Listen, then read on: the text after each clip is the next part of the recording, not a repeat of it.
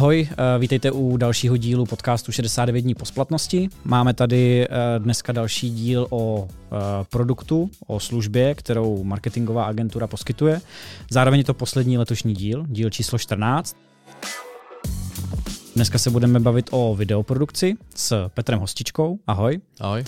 Petr je spolumajitel videoprodukce Overhere a kluci natáčí velký reklamní televizní spoty a firmní videa a podobně.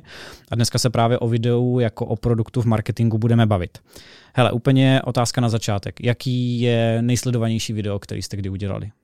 Ale díval jsem se na to a vypadá to, že to pořád jsou videa pro Aqualand Moravia, který mají kolem 5 milionů zhlédnutí, s tím, že to tam reuploadovali to jedno video a zase mělo 5 milionů, takže když se to sečte, tak řekněme nějakých 10 milionů, ale je to jeden ze 3 dílů a ty další díly mají kolem 3 až 4 milionů. No. Co to znamená 5 milionů views na českém internetu? No, záleží. Kdyby to bylo na YouTube a bylo to virálně, tak wow, ale tohle jsou čísla z Facebooku a je tam samozřejmě, není to čistě virální, ale je to i podpořený nějakou kampaní, protože ten dosah prostě v dnešní době musí být zaplacený.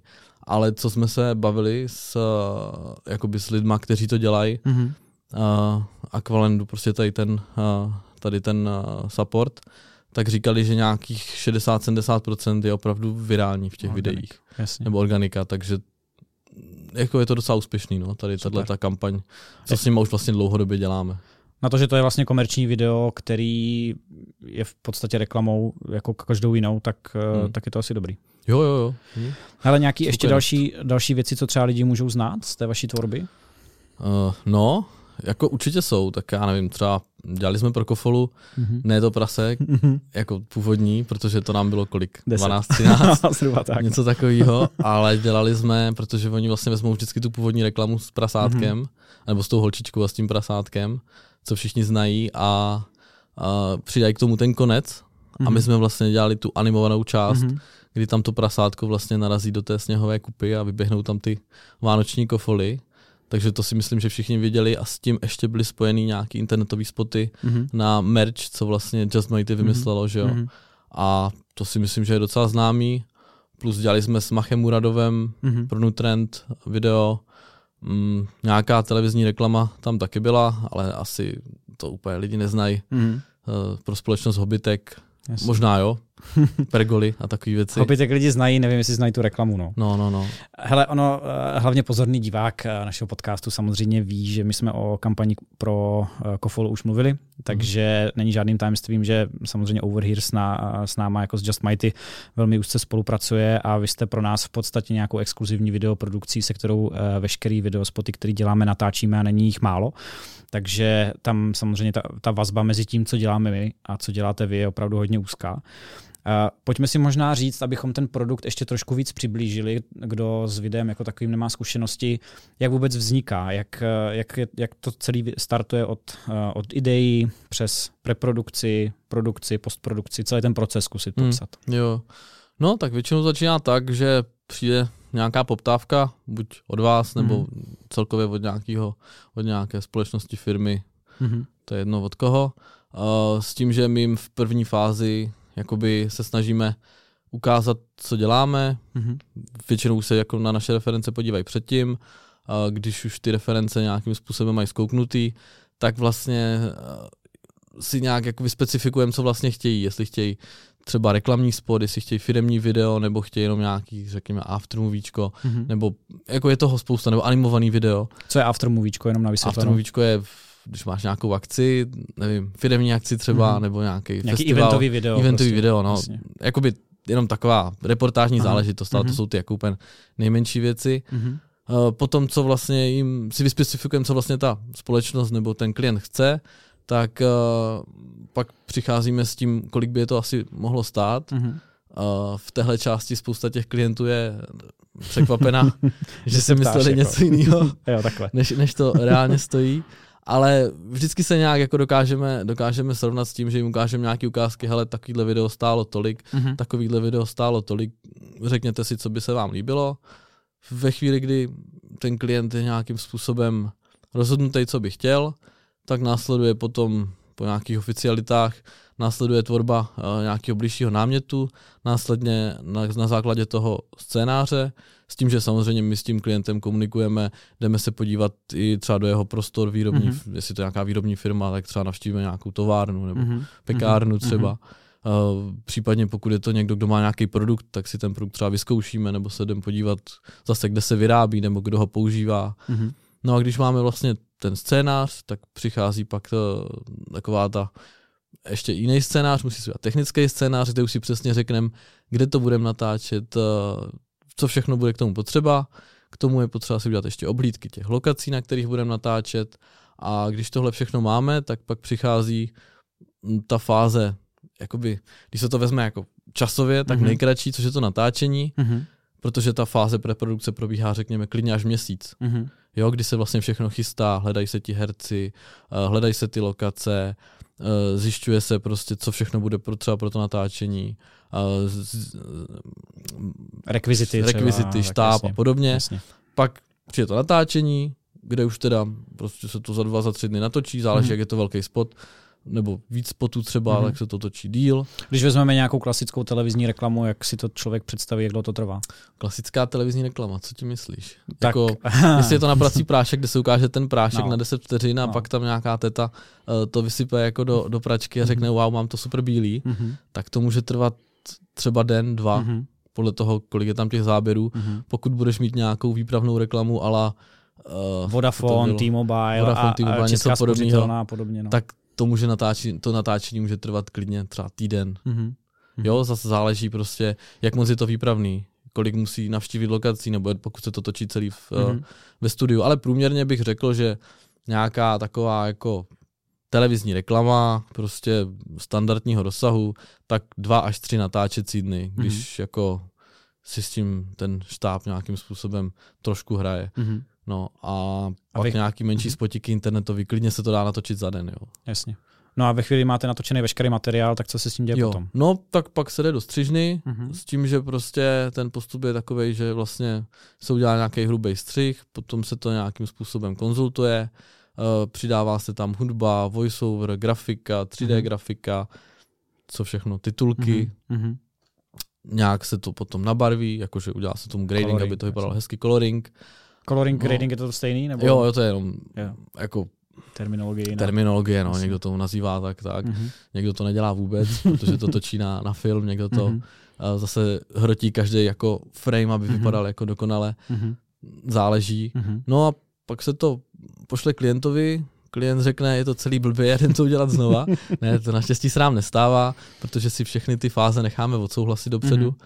Takže většinou to odevzdáme klientovi, ten k tomu třeba má nějakou 1-2 poznámečky a když je spokojený, tak se mu to odevzdá. Ta postprodukční část, jak je náročná časově zhruba? Zase, záleží. Jo? Pokud je to spot, který se sestříhá, s tím, že tam není žádná složitější postprodukce, co se týká jako nějaké grafiky nebo nějakých jako retuší nebo nějaké animace dodatečné, tak řekněme třeba 14 dní, 3 týdny. To znamená, máme měsíc, pak třeba 2 dny natáčení, pak třeba zase 14 dní až měsíc znovu. Jo. A ten výstup je přitom vlastně jako 30-sekundový spot. No, tak to je. No. Je třeba vůbec, je vlastně délka toho výstupu jako rozhodující, nebo je to paradoxně přesně naopak, že čím ten dynamičtější a kratší ten spot je, tím je to. Jak mi řekl jeden youtuber, právě že vůbec. Okay. Není to tak. Když budu mít základní animaci, budu mít pokročilou a nějakou frame by frame animaci, tak tam jsem schopen říct, hele, tohle vás za minutu bude stát tolik, takovejhle druh, tolik a tolik. Tam se to dá.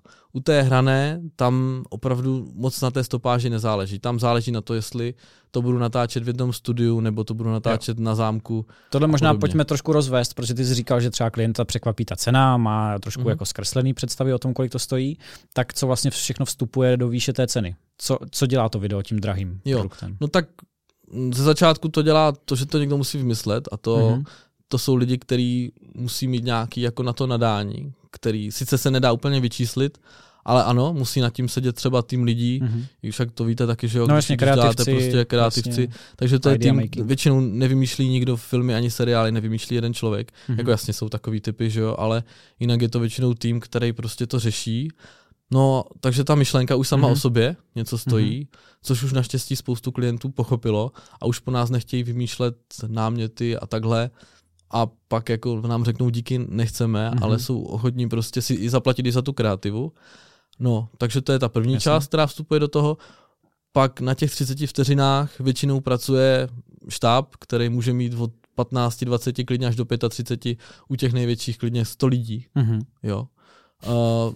No jako... Ne, jako to je takový vlastně, my se tady o tom bavíme, pořád je to, říkám, 30-sekundová reklama, ale vlastně se o tom bavíme, kdyby to byla jakákoliv jiná filmová produkce. No, jo, jako ty největší reklamy, když bych to vzal, tak ty největší reklamy, ano, jsou srovnatelný prostě s jako filmovou produkcí, s tím, že to nemá hodinu a půl, ale má to prostě 30 vteřin, ale kolikrát prostě zase, když točíš film, tak máš třeba kolikrát levnější herce. Protože je to pro ně zajímavý, protože je to, není to, nemusí to být tak nutně komerční záležitost, může to téma zaujmout, může ten příběh pro ně může být zajímavý, ale když je to prostě reklama, tak zatím všichni vidí, že jo, děláte to pro komerční firmu, ta komerční firma asi vydělává docela dost peněz, když si to může dovolit, tak ti herci ví, že ten svůj obličej spojují s nějakou značkou a chtějí za to víc. Takže herci jsou třeba další věc. To je další položka. Je to opravdu velká položka, pokud jsou to nějaký, jako čím známější značka, tím je to vlastně, ten herec si je ochoten za to říct, nebo si za to říká jakoby víc, a čím je ten herec známější, čím jakoby je víc áčkovej, tak zase jako ta je hodně mnohem vyšší. No pak ten štáb.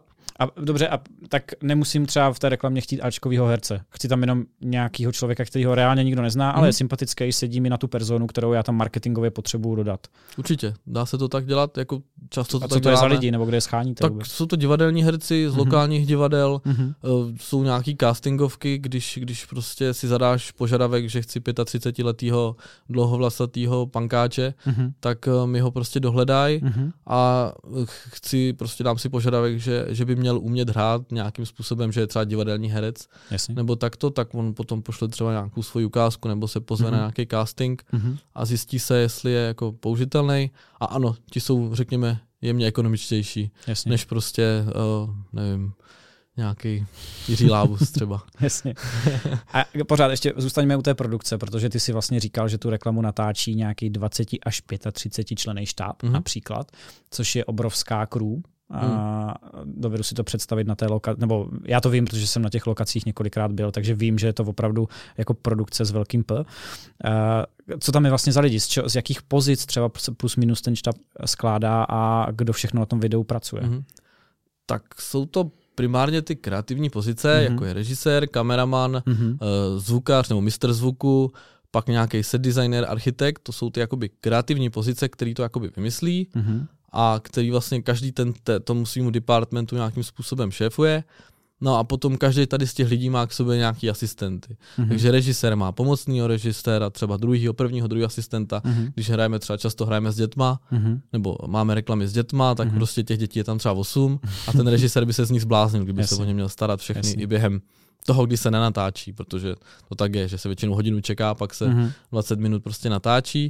Takže k tomu má nějaký asistenty, to samý kameraman. Kameraman prostě k sobě má ostřiče, druhý asistenta kamery, který mu prostě skládá dohromady tu kameru. Pak ještě tam může být někdo, kdo ukládá data, kdo ti dává to, abys měl třeba odkuk, jakože, že můžeš koukat na, že režisér se může koukat na to, co se natáčí. Takže to máš další lidi. Potom maskérka, tam má k sobě taky třeba nějaký asistenta, pak máš nějaký lidi, kteří zastavují auta, aby ti neprojížděli přes natáčení, nebo přes set se tomu říká. A k tomu, co jsem zapomněl, no zvukař musí někdo držet ty mikrofony, že jo. Takže to se takhle naskládá. No a potom máš nějaký herce, k těm hercům většinou jaký potřeba nějaký asistent, když je jich víc, že jo. A na druhou stranu dalo by se na to jako kontrolovat tím, že přece to malou reklamu je schopen natočit i jeden kluk na zrcadlovku. Určitě. To se určitě dá. Ten rozdíl kvality tam půjde poznat. Dokonce na YouTube je kanál, který se tomuhle věnuje. Nespomenu si na ten název úplně, ale jsou to borci, Američani, myslím. Klidně dohledáme, dáme do popisu. Kteří vlastně to dělají tak, že on si vezme si nějakou crew profesionální a dají si nějaký téma a to natočí. A pak to stejný, vezmou někoho z fanoušků, dají mu tu stejnou kameru, to stejné vybavení a udělej to ty. Jo? A prostě pak si to pustí ty videa A přesně vidíš ten rozdíl toho, jak to vypadá, když to dělá ta profesionální crew s tou stejnou technikou a když to dělá třeba ten amatér pořád s tou stejnou technikou, anebo naopak, když amatérovi dají tu profesionální techniku a ta profi crew má třeba zrcadlovku. Jo. Mm-hmm. Takže tam je to dost, tam třeba krásně jako vidět na tom ten rozdíl tady toho. Jako bylo by smutný, kdyby to tak nebylo, kdyby tam ten rozdíl vidět nebyl, ale teď je spíš vlastně otázka, jestli já jako klient potřebuju spíš to video na zrcadlovku za X, anebo potřebuju spíš ten filmový reklamní televizní spot za 10X. Mm-hmm. Tak já samozřejmě řeknu, že ten filmový televizní... No a jaký jsou ty argumenty? Jakože znamená to, že čím kvalitnější video, tím co? Čeho já tím jako dosáhnu vlastně? Takže jo, určitě nějaký standard, protože prostě když si velká značka, Coca-Cola, Kofola, Škodovka a prostě z ničeho nic by se ti mezi televizníma reklamama, který na celém světě vypadají nějak, objevila nějaká natočená na zrcadlovku, kde prostě to uvidí i like, že tam místo toho, aby tam viděl v pozadí nebe, tak tam vidí bílou přepálenou plochu, že v popředí ti prostě stojí herec, který jako hraje poprvé nebo podruhé, prostě to pozná i like. Takže nějaká image a jakoby dodržování kvality komunikace toho brandu, to je jedna z těch věcí. Jedna z těch věcí. To, že většinou, když něco propaguješ, tak já osobně, když vidím, že je to nějaký zajímavý produkt, ale pak jako komunikuje, nevím, jak to nazvat, tak vlastně si říkáš, to je ale přece nějaký divný, když už mají ten produkt tak super, tak proč ten produkt vlastně propagujou nějak jako low-costově, není to přece, jako nebude tam pak třeba problém v něčem, třeba s dodávkama, nebo nebude problém s tím, že to nebude dělat to, co to má dělat a podobně. Jo, jakože když mám nějaký luxusní nebo dobrý produkt, což většina reklam je buď na luxusní věci, anebo na ty, kterých se prodává jako strašný kopec, když beru ty televizní reklamy, tak asi ta vizitka by měla odpovídat tomu produktu. No. Jo. Zároveň já teda k tomu ještě dodám, že za nás, a to neplatí jenom o videu, to platí v podstatě o jakýmkoliv obsahu, že čím kvalitnější ten obsah je, tím levnější je potom jeho propagace.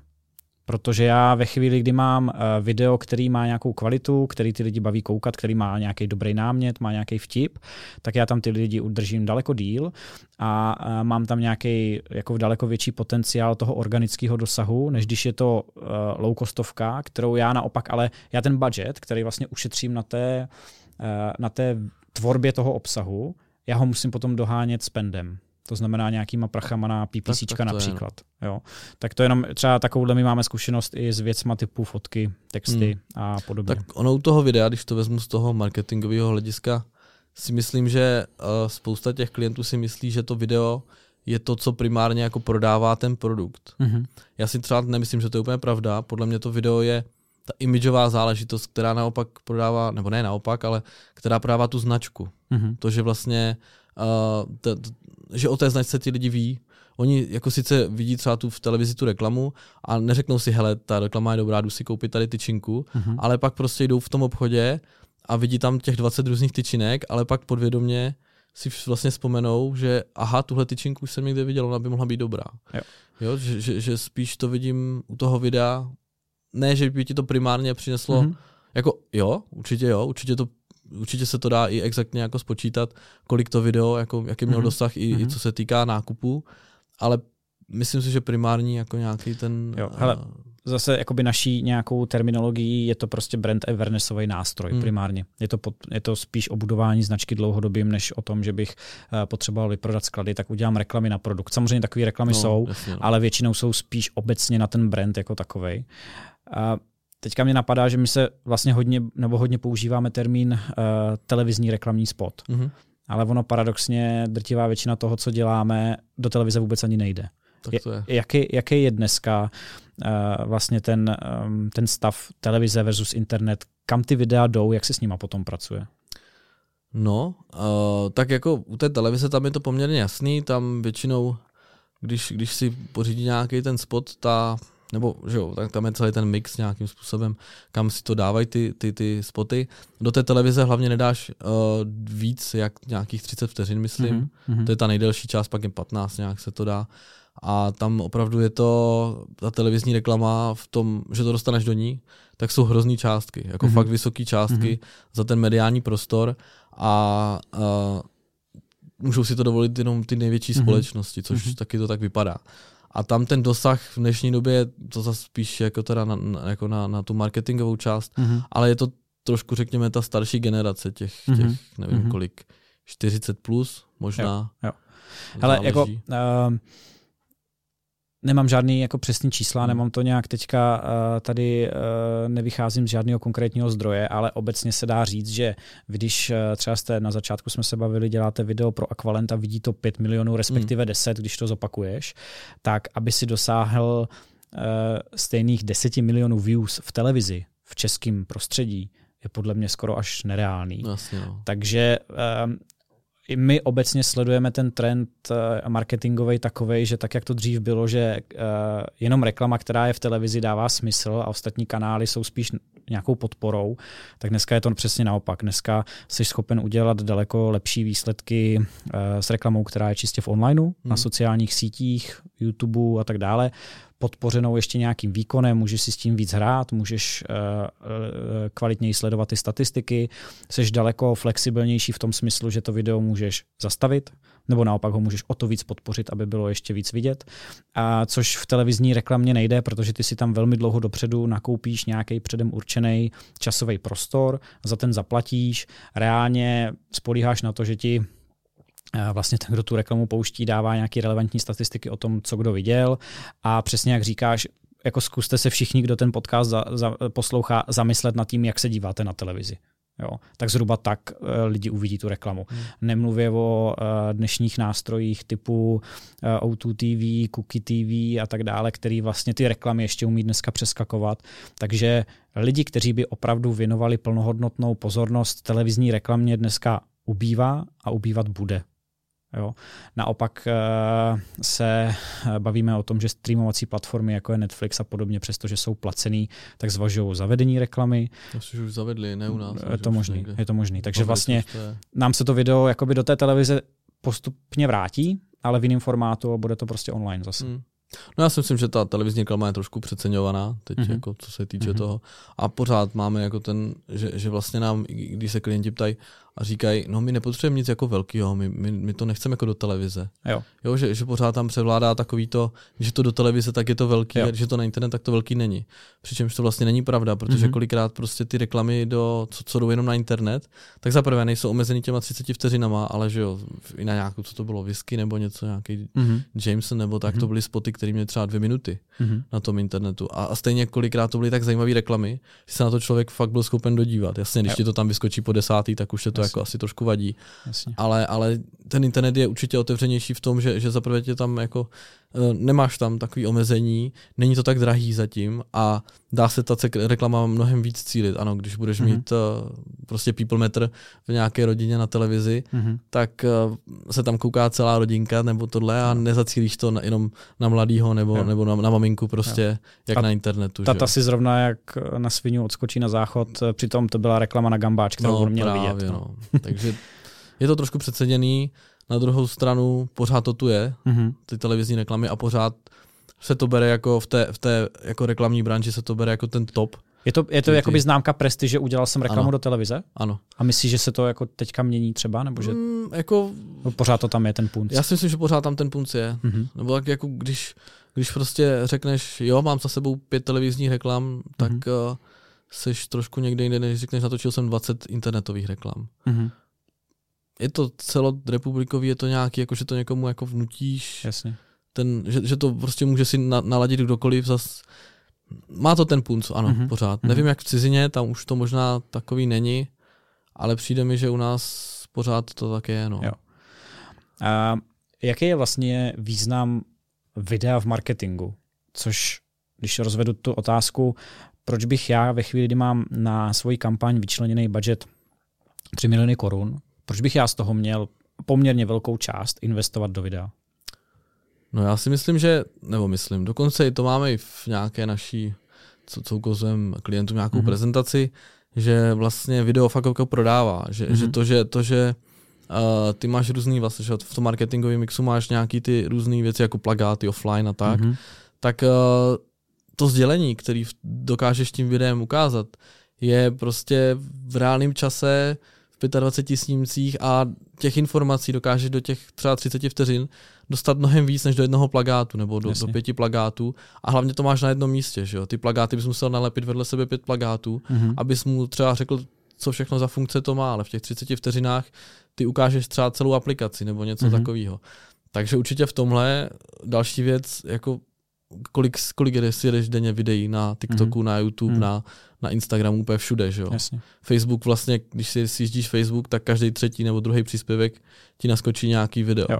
No protože obecně v rámci sociálních sítí je video něco, co funguje ze všeho nejvíc. Mm. Jako máš plain text, OK, pak máš fotku, lepší, a pak máš video, tak to je úplně nejlepší. Dynamický obsah prostě funguje nejlíp. Tak to je. No. A mluvíš teda o TikToku, mluvíš o Instagramu, to ale tím pádem znamená, že já jsem natočil 30-sekundový filmový spot a pak to musím jako vlastně rozsekat v mých očích tak trošku degradovat na nějaký shorty vlastně. Tak to je, tak to je, děje se to, děláme to prakticky, když to tak vezmu, tak u posledních, nevím, 5-6 spotů mm-hmm. jsme kromě toho hlavního spotu, který teda vypadá nějakým způsobem filmově, má nějaký to sdělení, mm-hmm. tak z toho stříháme prostě i kratší věci, 6vteřinový mm-hmm. na právě tady ty shorty, na ty 19:6 videa. Mm-hmm. Jo, degraduje tu kvalitu určitě. Jo. Že musíš, že jo, tak máš kompozici, která je vlastně širokouhlá a pak ty potřebuješ z toho dostat tu postavu, která je prostě v tom zlatým řezu, takže ty to musíš vzít ten záběr a takhle z něho vyříznout toho člověka, ale doba si to žádá. Teď jako přemýšlím, myslíš, že třeba to jako směřuje k tomu, že se do budoucna budou natáčet reklamy už ve formátu 16:9 na výšku? No do budoucna to už se tak dělá. To už teď vlastně, když si vzpomenu, tak kolegové, ne teda přímo my, mm-hmm. jsme se tomu zatím úspěšně vyhýbáme a doufáme, že se to v těch chvilku bude dařit, ale jsou kolegové, kteří prostě vezmou tu kameru a takhle ji otočí a celý spot prostě natáčí takhle, jo. A to musíš úplně jinak nad tím videem přemýšlet, no toho musíš úplně jinak jako vlastně připravit scénář, všechno. Ano. Nebo teď je docela častý, že se točí 4:3 zase. Mm-hmm. Že jo, když byly 80, 90, tak máš všechny seriály jsou 4:3. Jasně. A pak se do toho upustilo, protože širokouhlý televize, protože to prostě vypadá líp. A teď zase už vlastně jeden spot. Kvůli čemu? Kvůli Instagramu? No, kvůli feedu prostě? Aby se ti to jednodušejc potom dávalo, že jo, 4:3 pořád vypadá trochu normálně. Jasně. A ano, máme rádi retro všichni, takže je to takový trošku retro. A zároveň se 4:3 uděláš líp 1:1, než se 16:9, že jo. Takže jo, je to tak, no. Bohužel to směřuje k tomu, že se i ta produkce kolikrát musí přizpůsobovat tady tomu formátu, no, i programy jako na stříhání už mají teďka záložku prostě jako vertikální video, jo, takže ty stříháš přímo vertikální video. Jasně.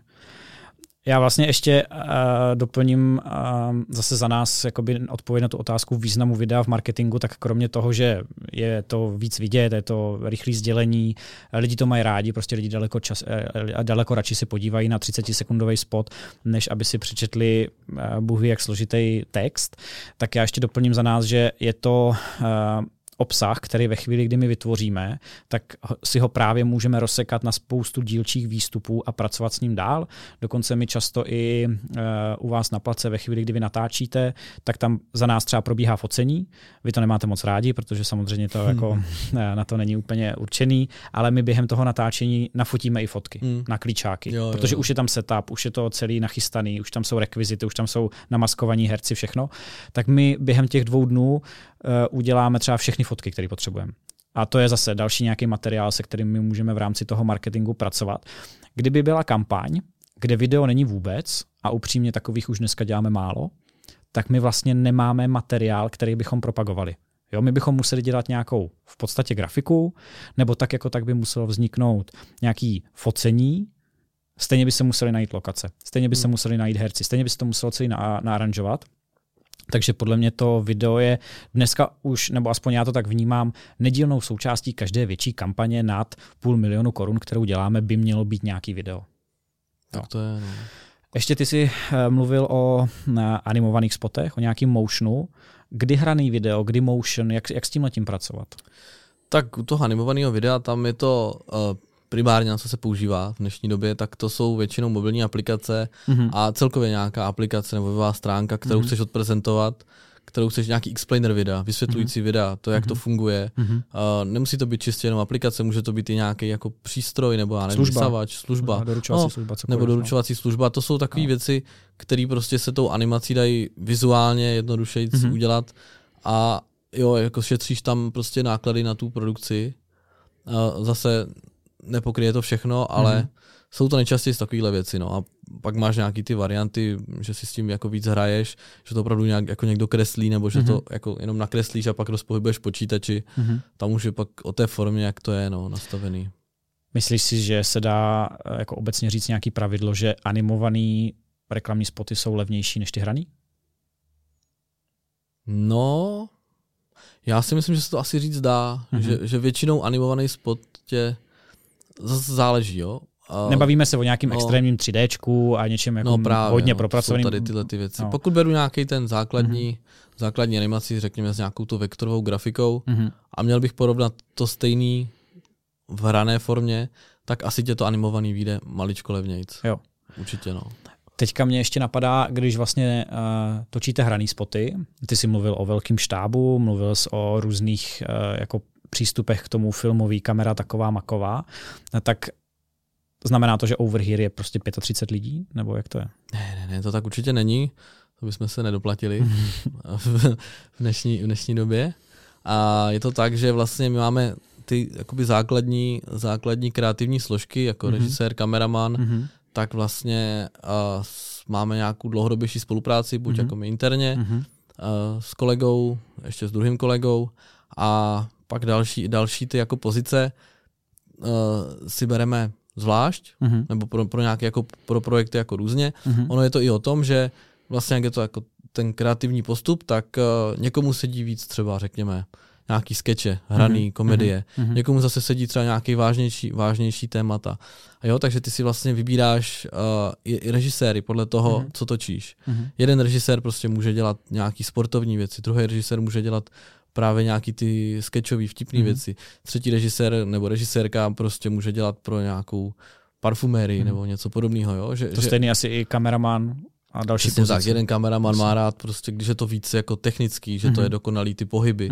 Někdo má zase rád, že to je víc taky jako retro, že se to tam prostě jako šumí nebo že má, každý má nějaký ten jako svůj umělecký ten a vždycky podle toho, co ten klient po tobě chce, tak ty mu navrhneš, hele, tohle by mohl dělat tady ten režisér, a ten režisér prostě spolupracuje tady s tím kameramanem, ti by si mohli takhle fungovat spolu.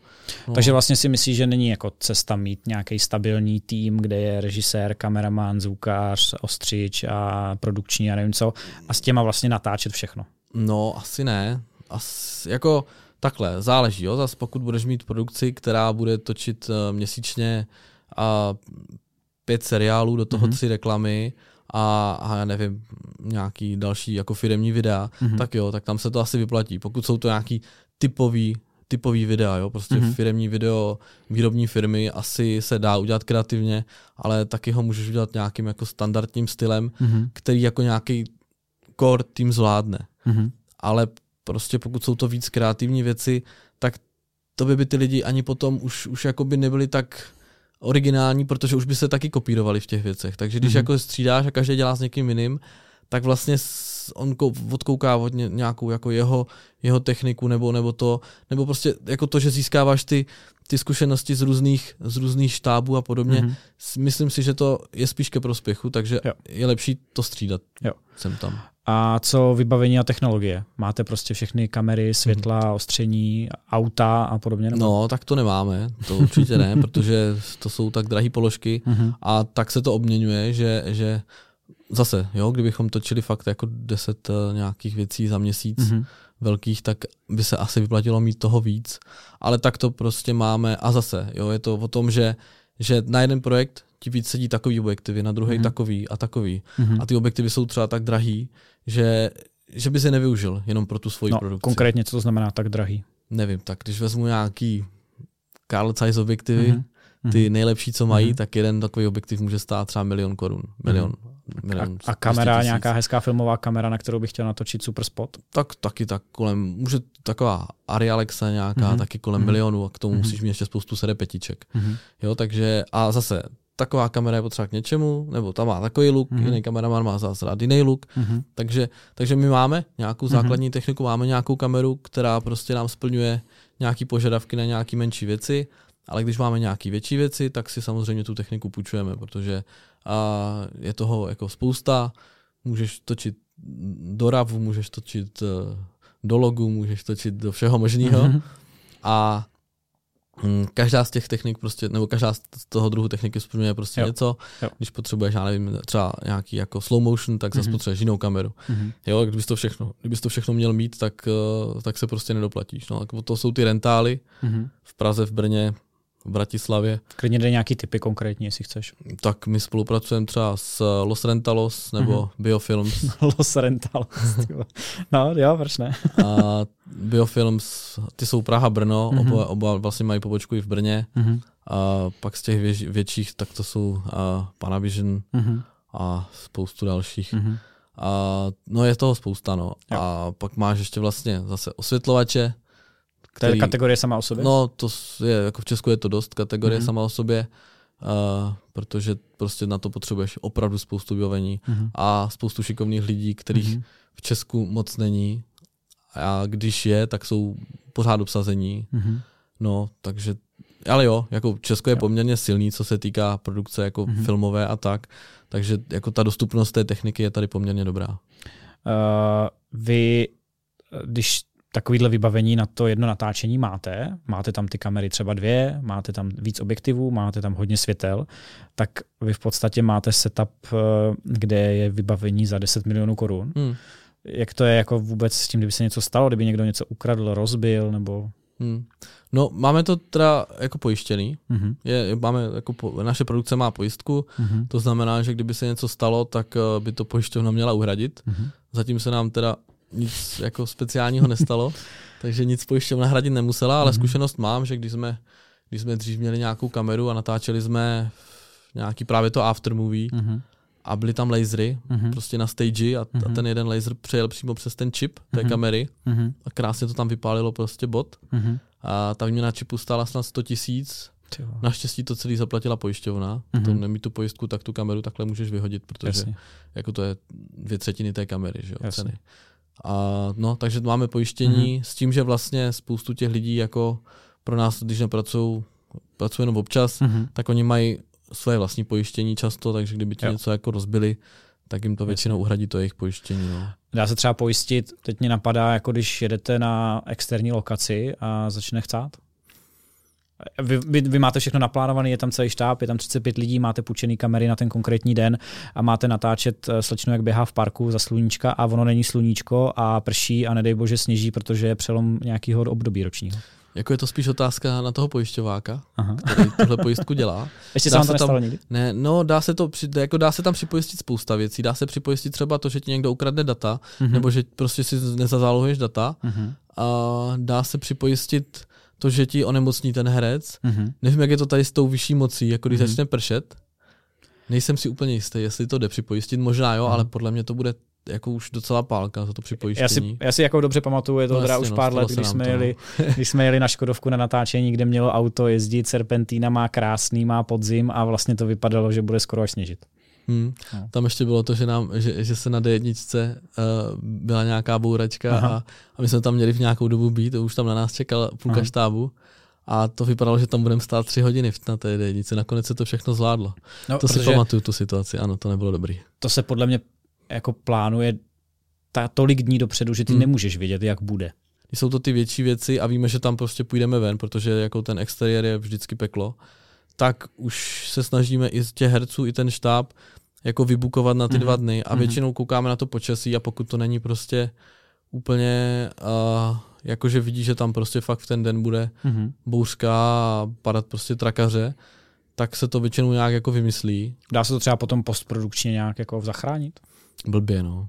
Jako nemáme to rádi. Čím méně postprodukce, tím líp, protože prostě máme rádi, když je to tak jako takový syrový, prostě tak, jak to má vypadat Jako dá, spousta se toho dá zachránit v postprodukci, taky to často říkáme, že to se dodělá v postpro, ale no, je lepší, když se to nestane a proto si vždycky dáváme jako víc těch termínů, jako jasně, je to peklo potom pře všem volat, hele, nakonec to bude tady v ten den, prostě bude pršet, sorry. Jasně. To nedovolím si odpustit poznámku, že to je taky to všechno, co vstupuje do té ceny. Jasně. Jako to, že vy to vybavení a všechno musíte mít pojištěný, tak to předpokládám hraje určitou roli při té cenotvorbě. No, je tam spousta věcí, které se může pokazit během toho natáčení. A pokazilo se spoustu věcí kolikrát. Jako máme ty zkušenosti, že občas něco nefungovalo, tak, ale vždycky se to nějak jako, vždycky se to naštěstí nějak povedlo. Hele, ještě jeden hodně důležitý tematický okruh a chci o něm mluvit, protože je to něco, co často řešíme s klientama, kterým prodáme video, a to jsou licence. Já jsem někomu natočil video, poslal jsem mu ho, a co on s tím vůbec všechno může dělat a jaký jsou tam pravidla? No, tady to je hodně zajímavá otázka. Ono to těch licencí je to tak, že záleží.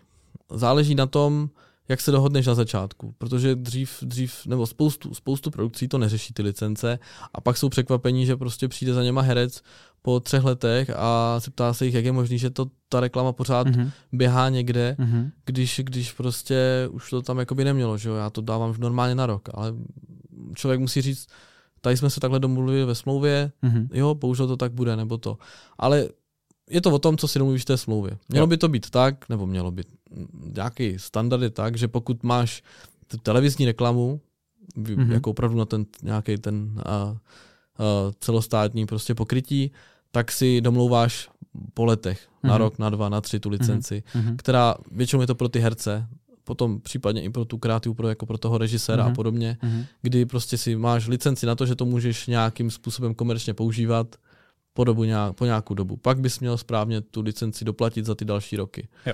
Co já vím, že třeba u té Kofoly tam si myslím, že to tehdy nějak neměli pořešený a pořád to pouští každý rok, ale funguje. Jo. Asi zatím nikdo nikoho nežaloval. A myslím si, že to také u spousty spotů, že neměli domluvený nějaké licence a prostě pouští to pořád.